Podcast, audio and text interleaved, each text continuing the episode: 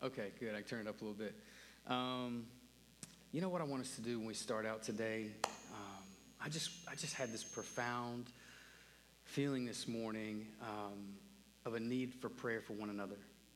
And um, I don't know what baggage you're coming with. I don't know what you have going on personally, maritally, in your family, in your finance. I, I don't know. But I just I just I just want us to pray for one another. And so um, if you could just pray to the person to your right or to your left, um, you can pray out loud or you can just pray silently. Um, don't want to make anyone feel uncomfortable. So, I mean, if you just want to, in your heart, pray for the person to your right or your left.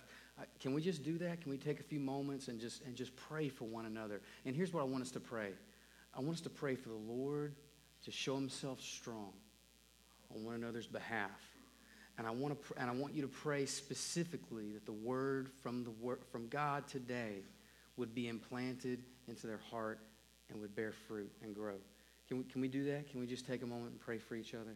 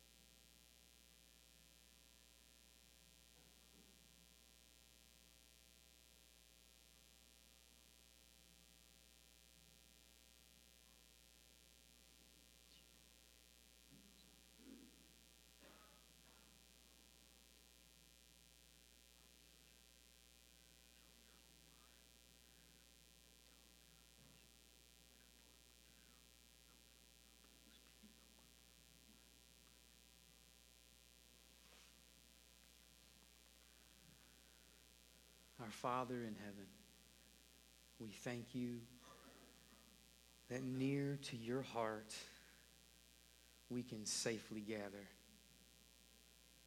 and that close to you there is there is no other refuge that we can find, no better safety that you afford.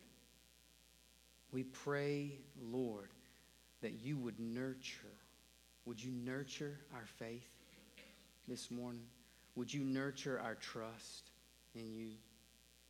That you would come, would you come and provide comfort for every person in this place, everyone listening and watching, wherever they are, whatever burdens we have, crushing burdens, whatever struggles, that you would show yourself to be a kind and loving, a comforting and gracious and tender and strong and mighty and all-knowing, all-providing Father.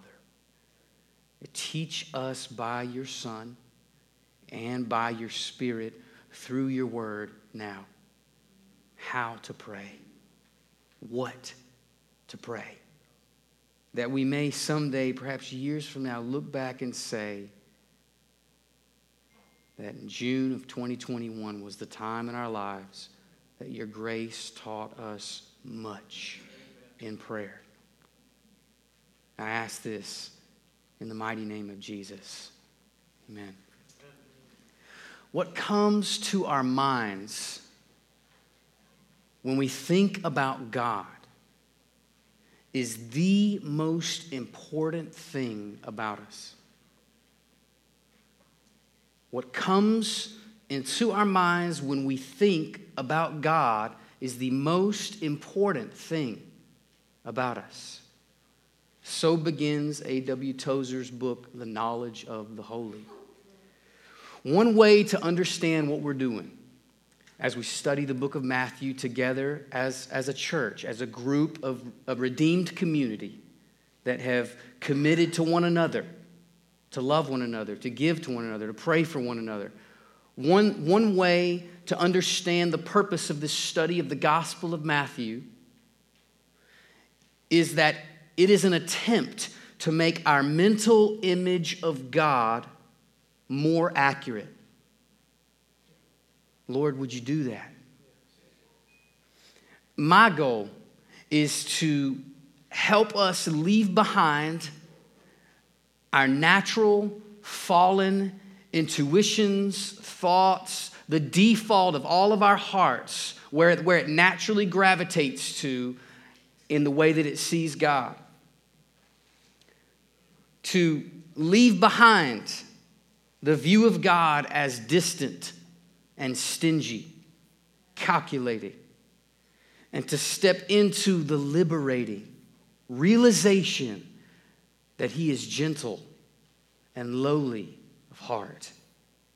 The best father that we could ever dream of.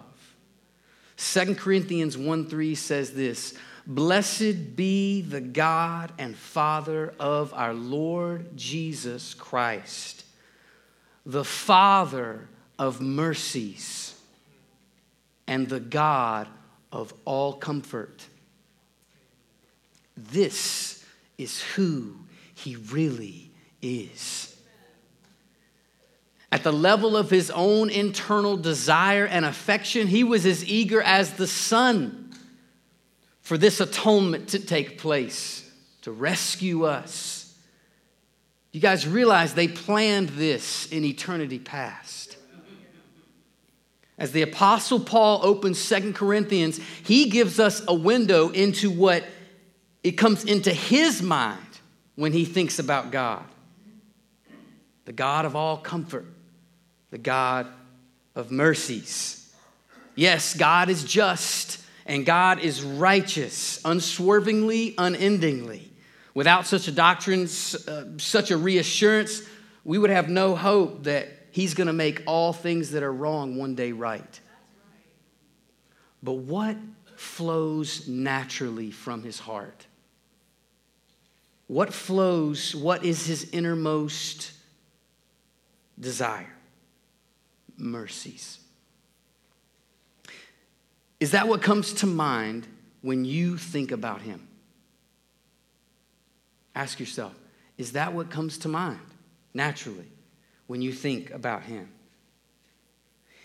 He is the Father of mercies. In other words, there is a family resemblance between the Father and mercy.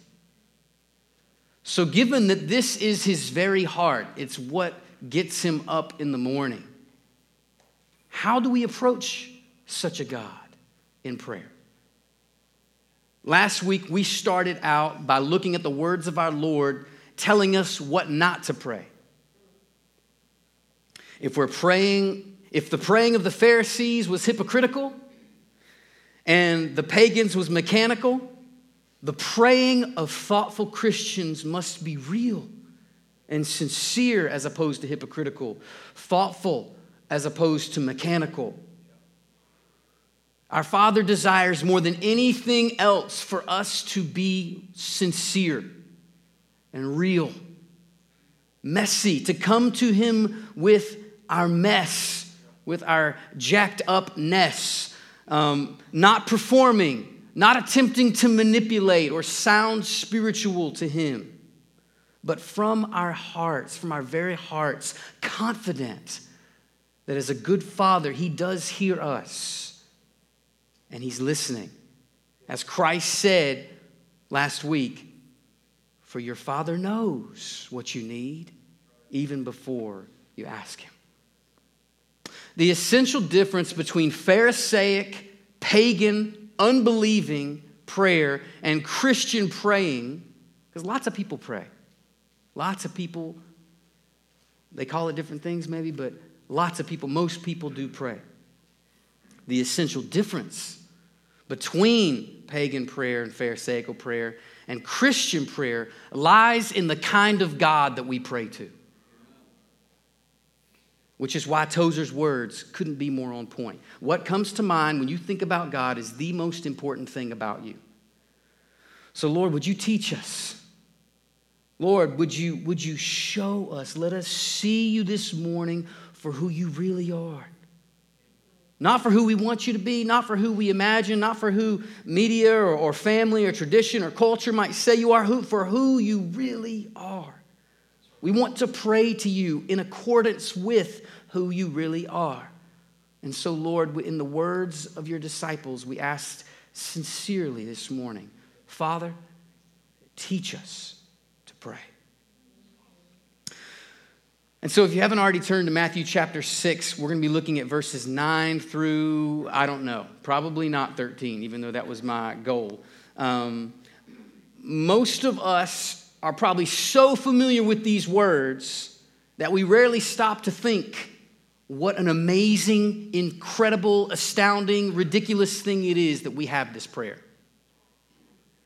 What's ironic is in the very passage where Jesus goes into don't pray mechanically. Don't just say it without thinking. It's probably the most repeated prayer by people who, who don't even think about what it's saying.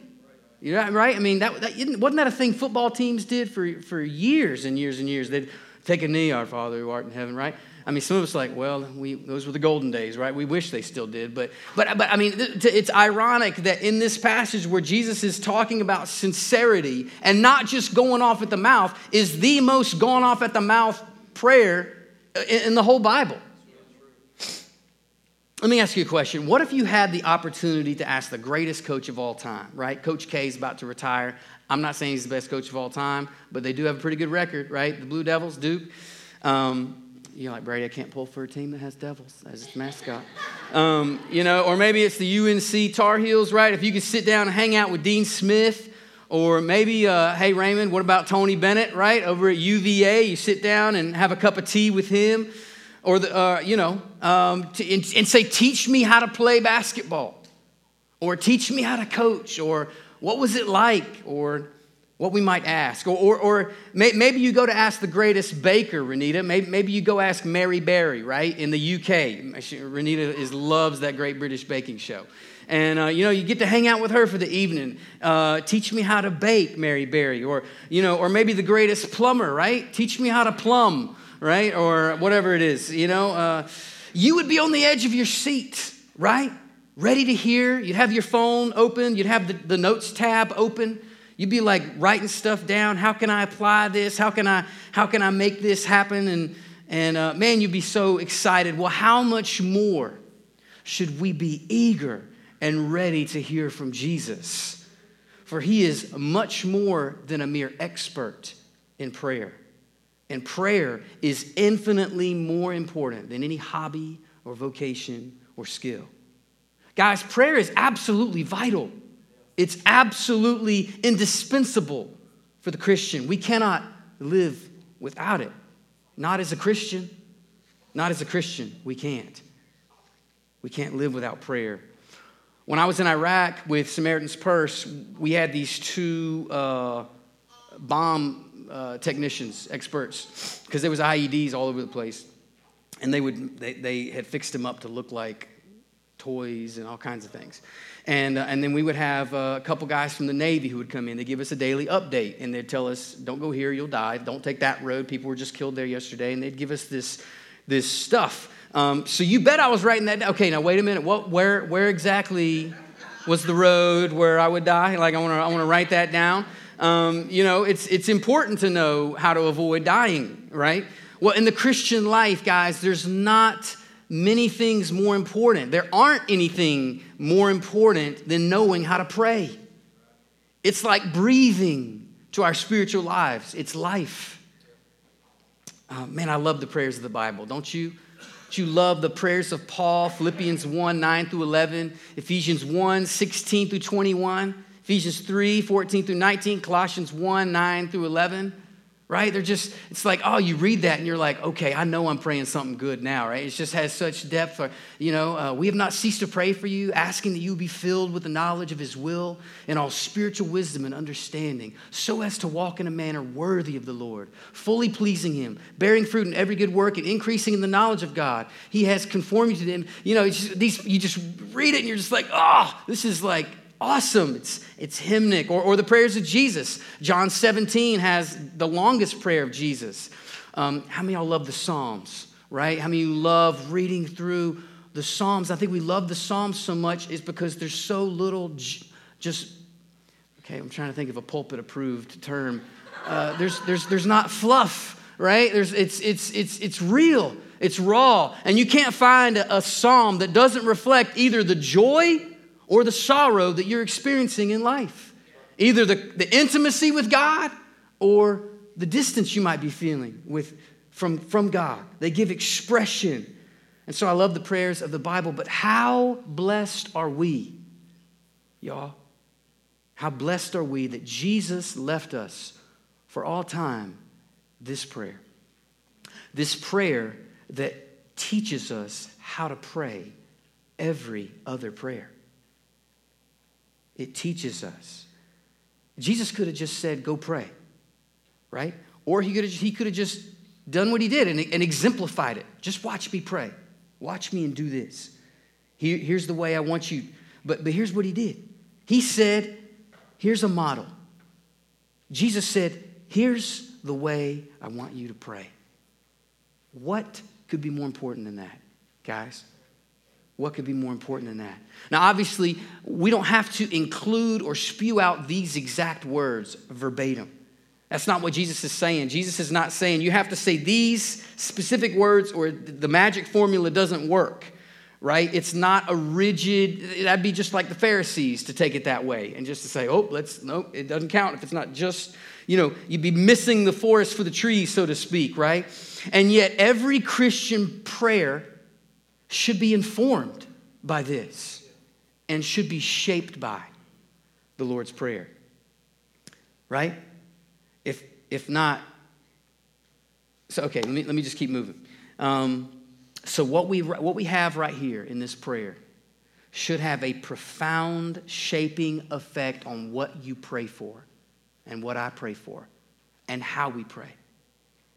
And even before that, the knowledge of to whom we're praying. So look at your Bible at Matthew chapter six. There's a simple structure here, really easy to follow. There's an opening address followed by six petitions. It's important to realize that these statements, let me just say this, they're not ascriptions. They're not ascribing things to God. That is, they're not saying, your name is holy. Your kingdom is coming. That's a declarative statement, and that's not what's happening here. These are not ascriptions. These are petitions. They're asking God to do something. Does that make sense? The first set of three requests focuses on God's glory, his name, his kingdom, and his will. And I really wanted to do all three of those today, but we're going to get one. I'm sorry. Unless you want to act like we're in India, and I, I can roll for two hours, guys. I can do it. You're like, I know, dude. Chill out. All right, the second set focuses on our good, provision, forgiveness, and protection or holiness. Man, isn't that encouraging? Isn't it encouraging that in his model prayer for all centuries, Jesus' thought embraces your physical needs and your spiritual needs. Isn't that encouraging? Isn't it encouraging he doesn't say, suck it up physically, but here's spiritually what you need. Now, I don't care about your physical. Let's focus on the spirit. No, Jesus, Jesus in the in the model prayer, he says, let's let's talk about your physical, you know, and let's talk about your spiritual. Man, that's good. Do I need to say that again? I feel like some of y'all just didn't feel that with me. You know what I mean? Um, the two sets, guys, they cannot be separated. God is glorified. Listen to this. This is good. God is glorified when he gives you something you need. And when we ask him for what we need, we always do it with an eye to him receiving the glory. God is glorified when he gives us something we need. And when we ask him for what we need, we always do it with an eye of lifting up him, of glorifying him. It's helpful. It's a helpful way to think about those two petitions. God's glory, first three, our good, the the second three. So let's start like this. We're just going to take this one little chunk at a time. Pray like this. You notice in the English version of this prayer, which I assume nobody has a Bible in Swahili or in Greco-Roman. Like, I mean, we all have English Bibles. Um, the first word is our.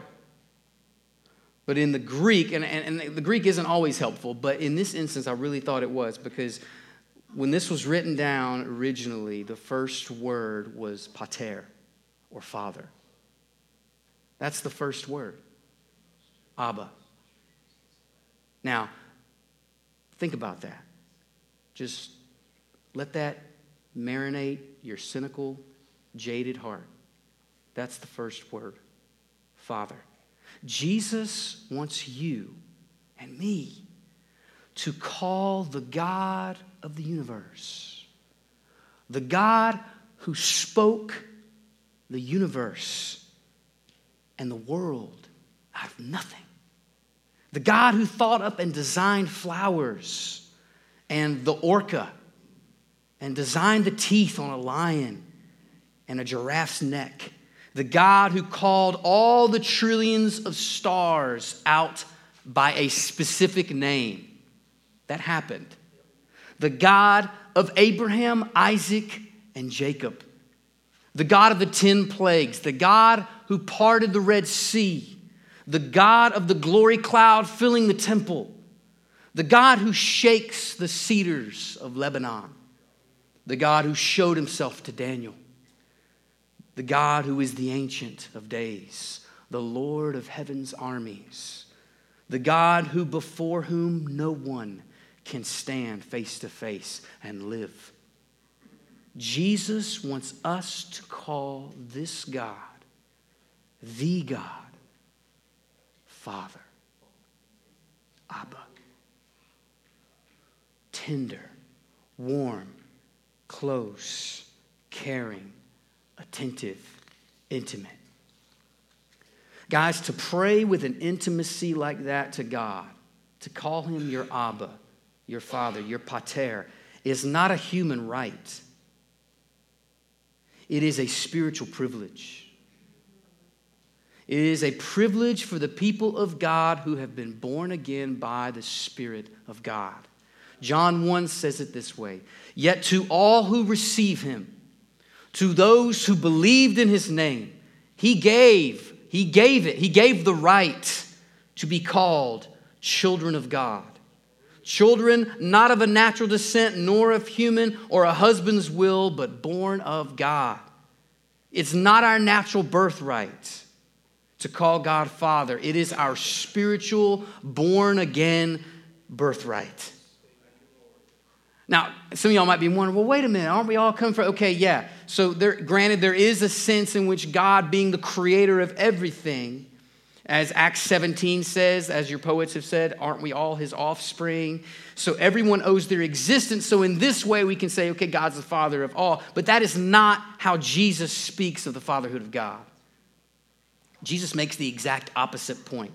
To call God Father is not the right of everyone born, but the special spiritual right for those who have been adopted as sons and as daughters of the Most High. So there is no biblical warrant for those thinking that God is a father to everyone and we are all his children. You'll hear that in a lot of liberal prayers. You'll hear that in a lot of political prayers. You'll hear that on T V. And you can, you can, you can kick that to the curb when it comes to the word of the living God, because that is not how it speaks of us being his children.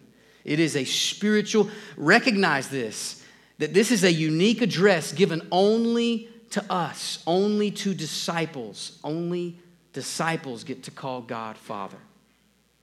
Even in the Old Testament, where the fatherhood is less clear than the New Testament, we see this intimate relationship of a father with his children.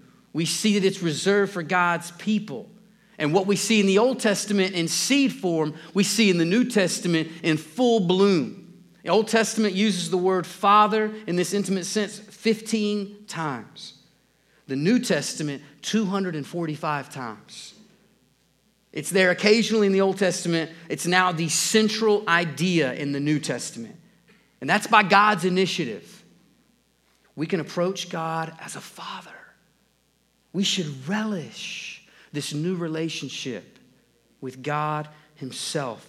First John three one, behold, what manner of love is this that the Father has given us, that we, we should be called the sons of God?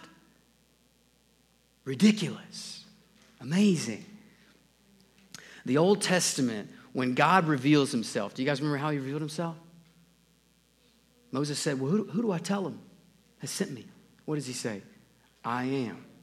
He, he defined himself in relation to himself.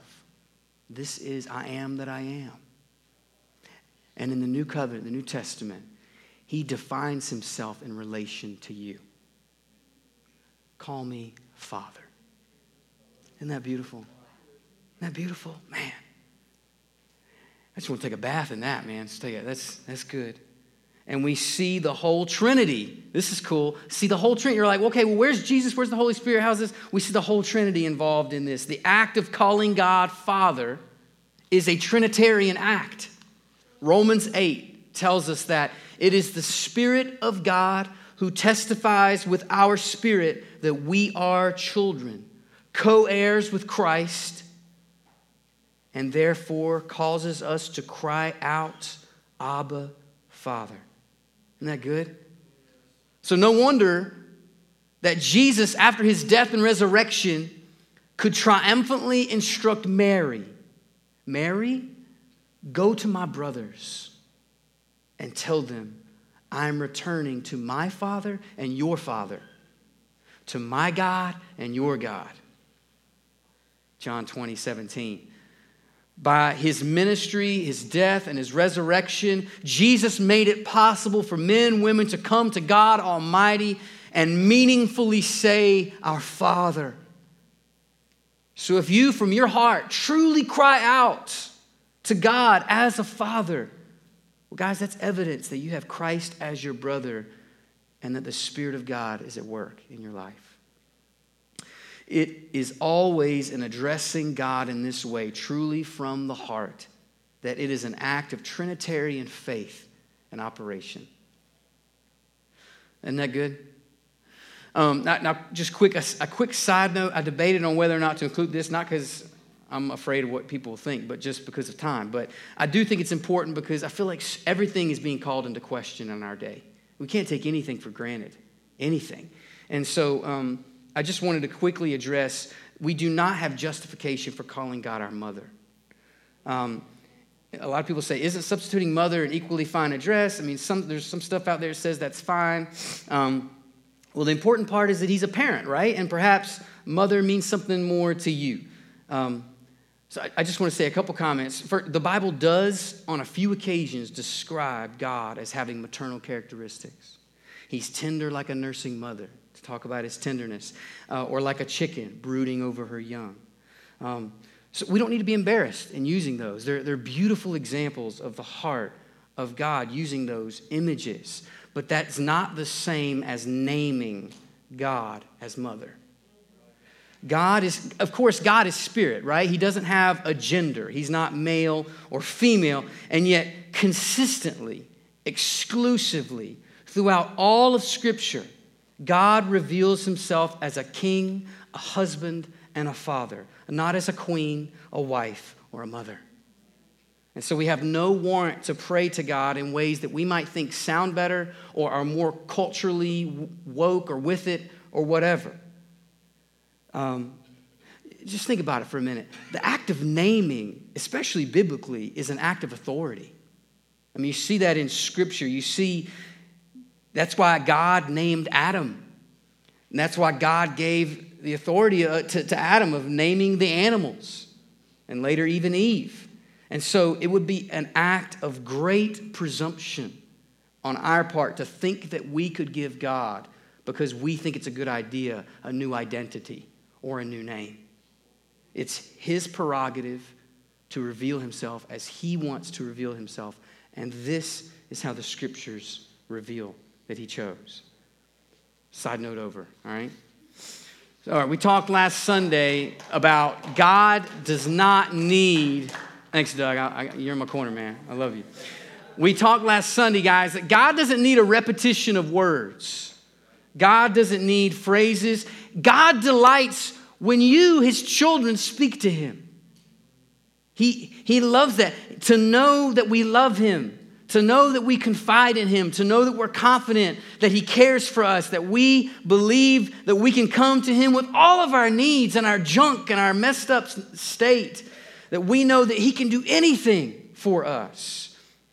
Um, man, as much as we are imperfect parents, and guys, I am an imperfect parent. Wow, did this morning teach me that. I, I, try, I took Felicity to try to help Renita. Whoa, that was an awful idea. Like, I just, it was, I love her to death, but man, she was like just on me, like constantly. And I was trying to do a little more study over here before the service, and whew, I got, I was like, babe, you got to pray for me. Like, I just, I need, I need the Lord to help my heart here. Um, And, and yet, you know, even even though we're imperfect, man, when my kids ask me for something, I'm going to say usually, but most of the time, I'm usually really happy to hear from them, right? Um, I'm, I'm now the fifty thousandth time that they ask for the same thing, you know, I'm like, Lord Jesus, just I need your help right now. Help me out. Um, but I'm really happy to hear from them, especially when they're when they're very sincere, right? As much as a three-year-old can be sincere. Um, a, a serious moment, or maybe they have a serious question, you know, it might be about poop or food or something, but I mean, if they're sincere about it, hey, poop is the biggest topic for, for a lot of, for kids under three. It's like, it's right up there with the son and my parents and poop. It's like, um, but they, they have a genuine question. They have a burden, something they want to tell me. I'm really genuinely interested, very interested to hear. Um, Betty Jane has been has been stalling. She's been learning that she can stall daddy at night by praying longer. And so, you know, she'll like caress my face and she's just like, and, and God, I, I love daddy's hair and, and his face and and the, the grass and, you know, and the, I do let her go probably longer than I should. But, um, you know, she'll recap the day, tell me about what she's excited about. And it's just real exciting to hear the things that are really important to her. You know, like she has these epiphanies like, Daddy, you're my daddy. Mommy, you're my mommy. Which I thought was going really well until the U P S man showed up and she told Renita, she's like, Daddy! And I was just like, okay, let's, maybe we're not quite there. Um Now, listen, if I, as a sinful, selfish, self-centered, more interested than, my default is to be defensive, more interested in myself, to think about my needs more than anyone else. As a sinful father, if I'm happy to hear my kids when they want to share about what they're learning or what they're thinking in their heads, can I, can I ask you, how much more is our perfect God in heaven delighted to hear from us? You know what we need more of in prayer? We need more of a three-year-old's lack of awareness of ourselves, right? We, we need, and we need to take ourselves a little less seriously, and we need more God awareness. We need more awareness of him. But man, isn't that hard to do? It's so hard to do. We we think about people when we're praying. We you know we, we think about, what am I saying? Do I sound stupid? Do I, I mean, even this morning, Jack, we were praying before the service. Like I had like a couple times during the prayer, I'm thinking, am I saying the right thing? And I was just like, dang it, I'm about to preach on this. Stop, you know, like like just just just pray, you know. But man, it's so it's hard. It's hard to do that. Um, but that doesn't help our communication, right? It doesn't help it be heartfelt. We need less focus on on how we're how we are and, and how we're sounding and are we doing it right, and we just need to focus more on the one to whom we're praying, right? So in summary, you see, it's not so much about the proper protocol, but if we know, if we know the one to whom we're praying, the protocols will follow, right? So God's not your roommate, right? He's not a butler. He's not your girlfriend. So we don't come to him chummy, right? We don't come to him with disrespect or arrogance or demand that he wait on us. We don't come to him with some weird romantic vibe, right? But neither do we pray to him as a dictator, a parole officer, or some harsh boss where we have to plead and then maybe outside of his better judgment, okay, I'll, I'll listen to that one. Um, no, we don't have to grovel. We don't have to scream or be afraid. We come to him as his kids, as a child, knowing that he loves us, comforted, that he wants to hear from us. And as the Old Testament even says, that he even dances with joy over his children. It is always wise. This, I think this was a nugget for me. I, I hope maybe it'll help you. It's always wise before we pray to take a little bit of time, just even if it's a few seconds, to deliberately recall who he is. I think I've learned that from the Puritans too and how they pray, because they never really start a prayer the same way. They're like, all forgiving God or the Creator. And I think I just say, Lord. Yeah, it's just my Lord. And and and isn't, so maybe just try, I don't know if that'd help you or not, but like it actually can season an entire prayer how you title him at the beginning. Like the God who cares about the weak and the broken. Here I am, weak and broken. Like, and it can just it can just change the whole spirit of of how we pray. But um, so only then when we call him to mind and we think about who he is before we speak, will we come to our loving Father and approach him with humility, devotion, and confidence. So that's our Father. That's Father. Okay, now I'm not going to leave out hour. Okay, now let's go back to the English version, the word hour. And just a second on this one. This is a word that we need to hear as Americans. This is a word we really need to hear. Jesus did not teach you and me to pray, my Father, but our Father. I think there's a lesson here for us as we gather here and ask God to help us be obedient to this. Yeah. Guys, how frustratingly pointless is it for us to come together? Sorry, this is a side note. But for us to come together on Sundays and to worship and to hear the word and to leave and not implement anything. I can't think of anything more pointless. Right? So I hope we all, even if you feel just so broken and like there's a billion things you need to work on, I hope that when we gather together, we're asking God, because because that's the progress we want, right? We that's how that's how God's going to create a gospel culture here, is, is for us to say, Lord, let me see you different. Let me see your word. Okay, side note over. All right, so our, not my, but our. D A Carson puts it this way. Christians are not to pray in splendid isolation, and not to think of spirituality in terms of the rugged individualism which stamps so much of Western thought. Listen to First John five one. First John five one reflects this major New Testament theme. Listen, everyone who believes that Jesus is the Christ is born of God. And everyone who loves God loves his children as well. That's other Christians.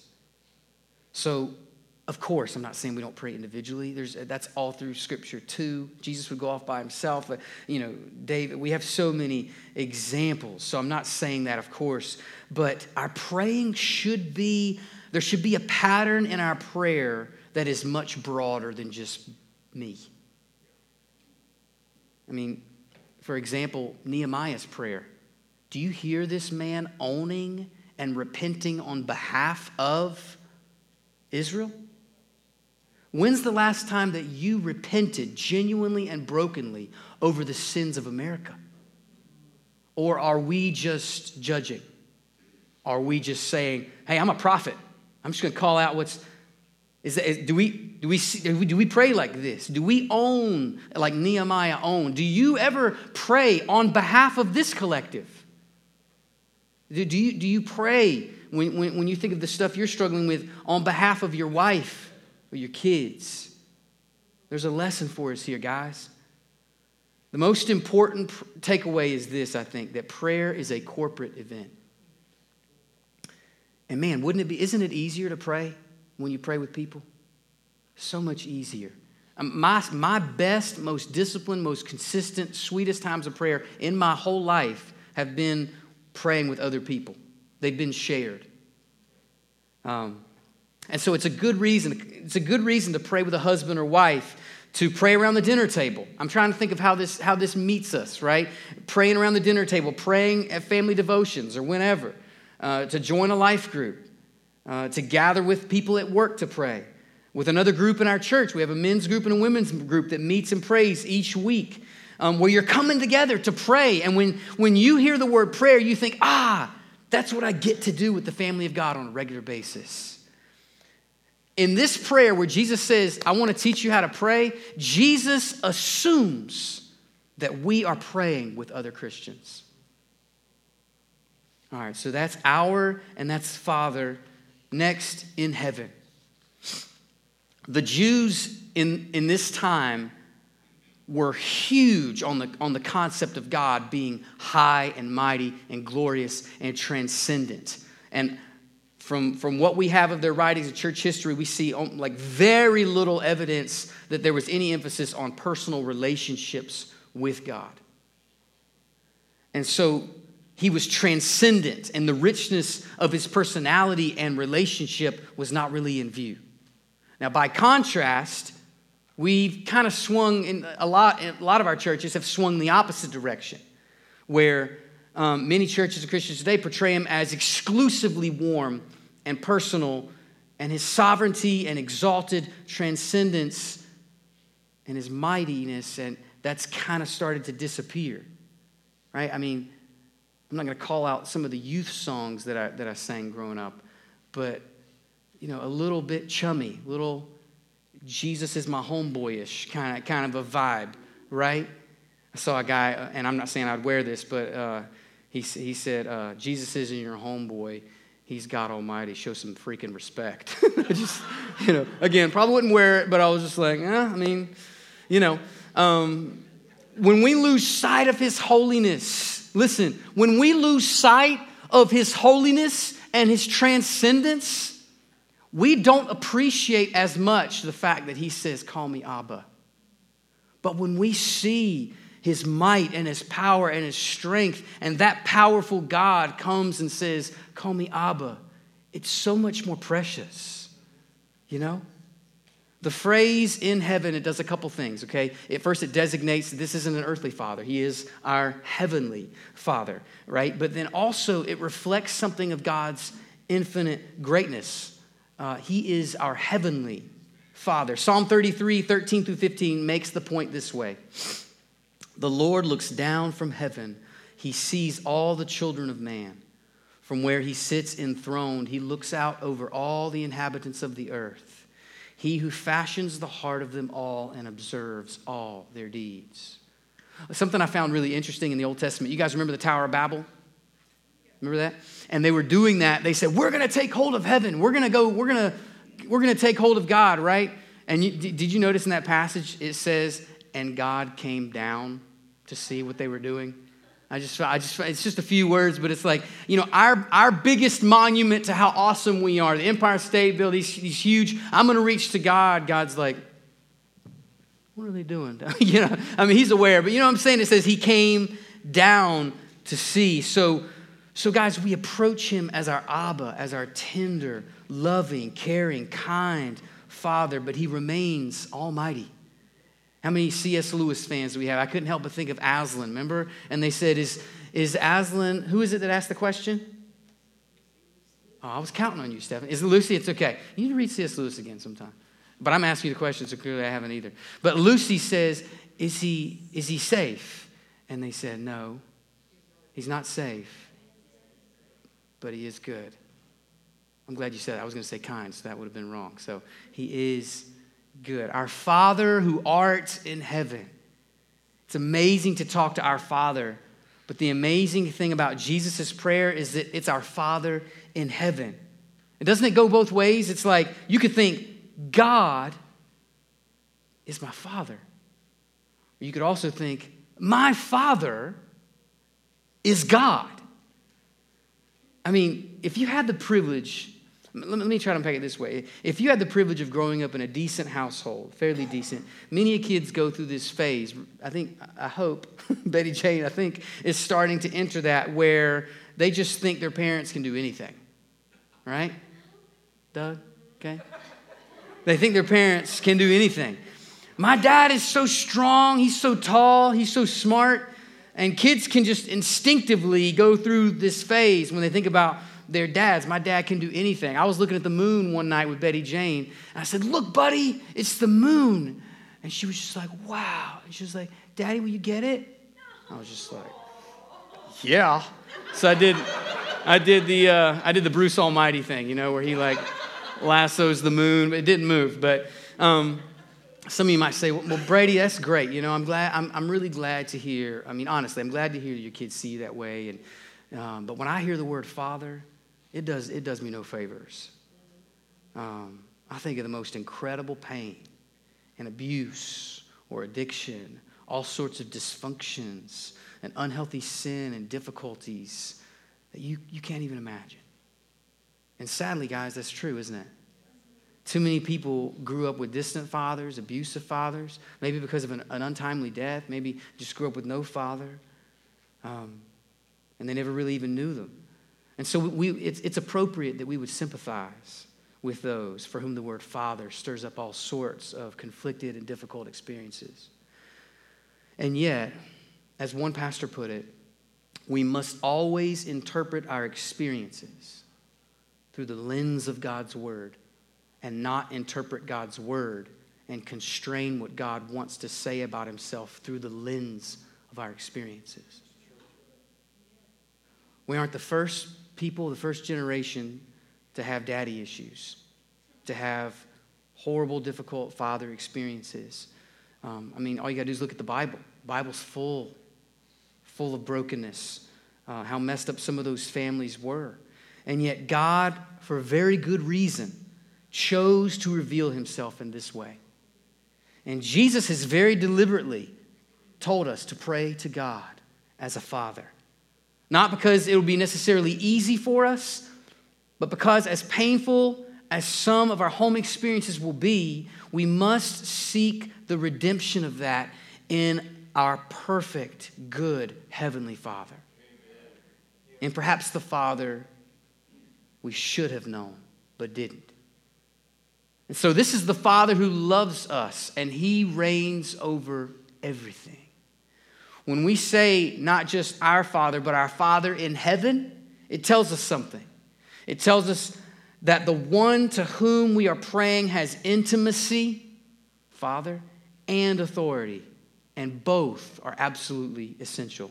J I. Packer says it this way, it, and this just, just, just stopped me in my tracks, all right? This is a good word. Listen, the vitality of prayer lies largely in the vision of God that prompts it. Drab thoughts about God make prayer dull. Man, I just, I can't help but think about my own life.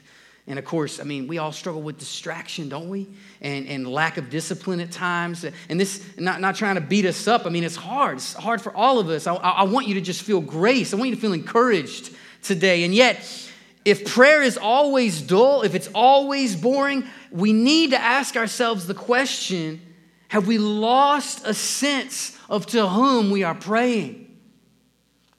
My prayer life is never more bolstered and encouraged as to when the Lord helps me see him with freshness and a fresh new. I mean, I've, I've told you guys before that he's working on me in the last couple years uh, to see this tender heart that he has. And that when he does that for us, it it it, it does motivate us when we see him for who he really is. It makes it easier to pray. Think of the past. I mean, maybe some of y'all haven't experienced this, but have you ever prayed with somebody that you just really enjoyed praying with? You're just like, man, like, are, are they seeing something up? You know, they're just like, man, they're on, they're fired up, and they, they're excited, and, and, and, you know, they're banging on the gate of heaven, and they prayed with a sense of awe and of closeness, where you're like, man, Jesus really is his homeboy. I mean, they're like, they're close. You know, um, they were really speaking to someone. They had a clear picture of a God who loved them and who could act and was listening. Man, I love to pray with those sort of people. I really do. But when our prayers are dull and very boring, might it be because our concept of God is dull and boring? If we knew who it was that we were talking to, how could we not be eager to converse with him? I mean, just think about if somebody famous that you'd want to meet, right? Somebody you're just a big fan of, right? I mean, back in the day, it would have been Michael Jordan. I don't know about now, but like back in the day, I would have wanted to. Now he seems a little depressed. You know, we pray for him. But I mean, uh, you you know, you think about how eager you would be, and I was just thinking, how many more millions of times over ought it be special for us to talk to God? Think about your life, whether it's T V or sports. Sometimes, you know, someone who you would just love to spend time with. Man, a million, million times more interesting, important in the universe. And we can talk to him. We can talk to him. Drab thoughts of God make prayer dull. So if you feel like you're at a dead end this morning, and you're like, dude, last time I prayed, I'd rather watch moss grow. It was rough. It was rough. You know, if you're at a dead end in your prayer life, don't just pummel yourself and tell yourself how wretched of a Christian you are and how you got no business being one or whatever, right? Don't beat yourself up. Don't say, or, or don't just say, I'm just gonna, I'm gonna, I'm gonna dig down to my roots and bring up some of that Baptist old school fundamentalism, and I'm just gonna pummel myself until I do it, right? And just get better, get better. No, get a better, truer, bigger, sweeter understanding of God. You start yearning to just see him for who he really is. And when you, because if you see him, if we, when we really see him, can I get a witness? When we really see him for who he really is, you're going to be drawn to him. Amen. You're going to be drawn to him. And if you're not seeing him right now, but you've seen him back in the day, you know, you know that when you're really seeing him, it's different. You know that you and him have that connection. You know, you remember. So our Father, who art in heaven, and this is where we're going to end it today, hallowed be your name. First Peter three five, but in your hearts revere Christ as Lord. In this request, this petition, we get the one specific named subjective response of the human heart that God wants everybody to give. This is the only one like this in this prayer. Hallowing. I didn't say Halloween. Hallowing. Hallowing. That's something you do here. Something you do on the inside. You hallow. You reverence. You sanctify. You treasure. You esteem. You respect. You stand in awe. This is something that goes on in here. It's the one request that names what's supposed to go on in here toward God. I mean, it should bother you when his name is not hallowed. It, it, does it bother you at all to watch a movie or to be, you know, to hear it? I'm not saying we're and we like throw something at every unbeliever, right? Unbelievers are being who they are, right? I'd rather them be real. I mean, that's where they're like, oh, sorry, preacher, you know. And it's just like, I mean, that's that, I, it's cool. I appreciate the respect, but like, I'd rather I'm, I'm more comfortable in a room full of drunks being real than a room full of Christians being fake. I'm just I'm just saying I'm a lot more comfortable around that. So, but like, you know, uh, but does it does it still bother you at all? To hear his name take, taken in vain, made fun of, mocked, used in a gutterish type of way, right? I mean, does the offense you would feel for your wife or husband, is it even close to, to how you feel? Or are you just totally okay? Like, bring on the G Ds, man. Just like it doesn't, it just doesn't, doesn't faze you at all. His name is holy, and we are to regard him as holy when we pray, when we worship. It should affect our worship. There should be a reverence. I mean, even our times of joy, with it should be a, a reverence in the joy, right? There should be a reverence in our worship. In our, we should regard him as holy in the movies we go to, in the restaurants, and when we watch T V. Well, what series are you watching on Netflix? Is that is that is that regarding his name as holy? When you're with friends at the mall, may it be holy, the Word of God says. May his name be hallowed. May it be set apart. Hallowed does not mean that his name could be any holier. This prayer isn't saying like, hey, I'm going to add some hallow to your name, God.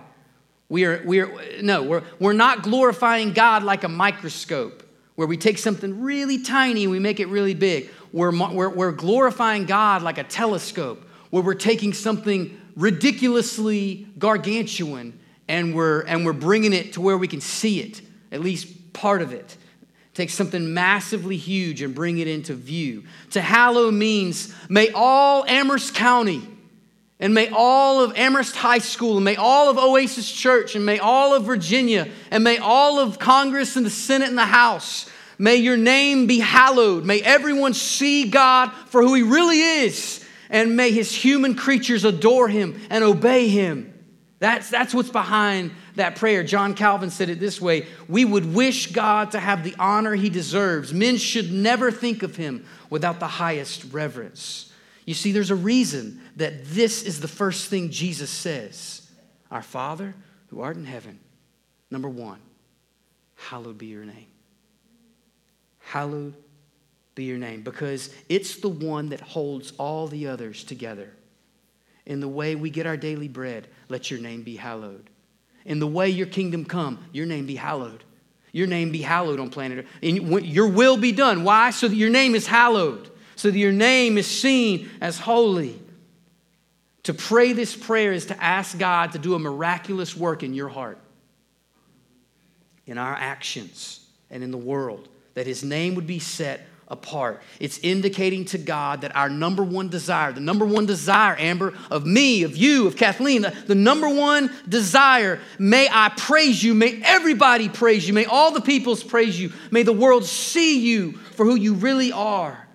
We're not asking the world to see him in some pretend way, or may they just see your good side, God. No, we want the world to see him for who he really is. I want the world to know, God, what you're really like, because you're awesome and you're amazing. If you're a parent, you may have had a situation where your kid was maybe uh, in some discipline. Maybe it was a sports thing and they just weren't performing well. And and and uh, somebody else is working with your kid, basically, in drama or whatever, in some kind of context. And maybe they're having to even discipline them, and they're seeing your, your kid struggle. And even if they're doing their best and, and maybe doing something wrong, isn't there something in you as a parent that you want to say, do you know who they really are? Do you know who she really is? I mean, especially if they're having to discipline them or give them bad marks in some way. You as a parent want to rush in and say, but you don't really know who they are. You'd like them. Like, what she's really like. Let me tell you. You want people to see your kid for who they really are. How you know them. How you love them. Let me try this one. Have you, ever, have you ever made some kind of discovery? I don't mean like a planet or like some other piece of land, but like a movie, a show, a good restaurant, a great meal, um, you know, and, and, and you tell people about it and they're like, oh, that's nice. And you're like, no, no, you don't get it. Like, it's amazing, right? Well, I mean, whatever it is, I, I feel like this is totally me, like just absolutely me. Uh, probably in, in an annoying kind of way. Jay, you're that way too. So, you know, but like, you know, you just, you see people and you're just like, you want people to appreciate all that you have come to appreciate. Or perhaps husbands, you've, you've had the opportunity to speak about your wife, or wife, you had the opportunity to speak about your husbands, and, and someone's just not listening well, or, or maybe someone has a really negative view of them. And hopefully, hopefully, man, you say, no, no, no, no. Let me tell you what she's really like. This woman is classy. This woman, man, she takes care of our family. She's a hard worker. She's beautiful. Let, let me tell you, let me tell you, let me tell you what she does. You don't know what she's like. If you did, you would honor her. So when you pray, Father, may your name be hallowed in all the earth, we're saying, oh God, may all the peoples praise you. No, God, start with me. Start with Brady Rose, that I would see you, that I would appreciate you for who you really are, and then multiply it around the world. That's what we ask. That's the first thing we ask. Isn't that good? Man. What we're going to see again and again, guys, in this prayer is it's really going to reveal a lot of things that are in our own hearts. You can learn a lot about a person by what they pray for. And this request the one that shapes, is the one that shapes every other request. This petition is the petition that supersedes all other petitions. Everything else flows from this supplication. And here was, here was the thought that I, that I came away with as we close. Brady, is it about my name or is it about your name? That's the most important question to ask as you think about what and how you pray. When I come to God, is it really about my name or his name? Because I don't want to pray for my stupid little empires, for my ridiculously silly little control areas. For, I want, I want to be about him. What he has, his kingdom, his agenda, his, his, his, his plan. And a prayer would be this. Jackie, come on up. Father, cause your great holy name to be honored, reverenced, and esteemed, and treasured, and loved, and respected, and valued above all things. That's the breathtaking part of prayer. Man, it's global. It's powerful. And I want to end with where I started. What do you think about when you think about God? What is most important to you? Is your prayer life, and again, there's so much freedom here. Don't, don't feel, I pray you don't come away feeling bashful toward prayer because it ha- that, I hope that hasn't been the spirit of anything you've taken. But, but is your prayer life very simply, is it about your glory? Of course, God cares about our daily bread, and, and we should rattle off at the mouth of all our stuff we're struggling with. But is the heart behind all of that his glory? Or is it about our name? Is it about us? Do you see him for who he really is, as the Father of all mercy, the one who multiplies compassionate mercies to needful, wayward, messy, fallen, broken, wandering people? And what's so great about his mercy is his mercy is varied. His mercy, if your heart is hard this morning, his mercies are tender. If, you're, if your heart is dead today, he has mercy to liven it. If you're sick, he has mercy to heal you. If you be sinful, he has mercies to sanctify and to cleanse you. As large and as various as our wants and our needs, so large and varied are his mercies. So in prayer, let's, let's pray together.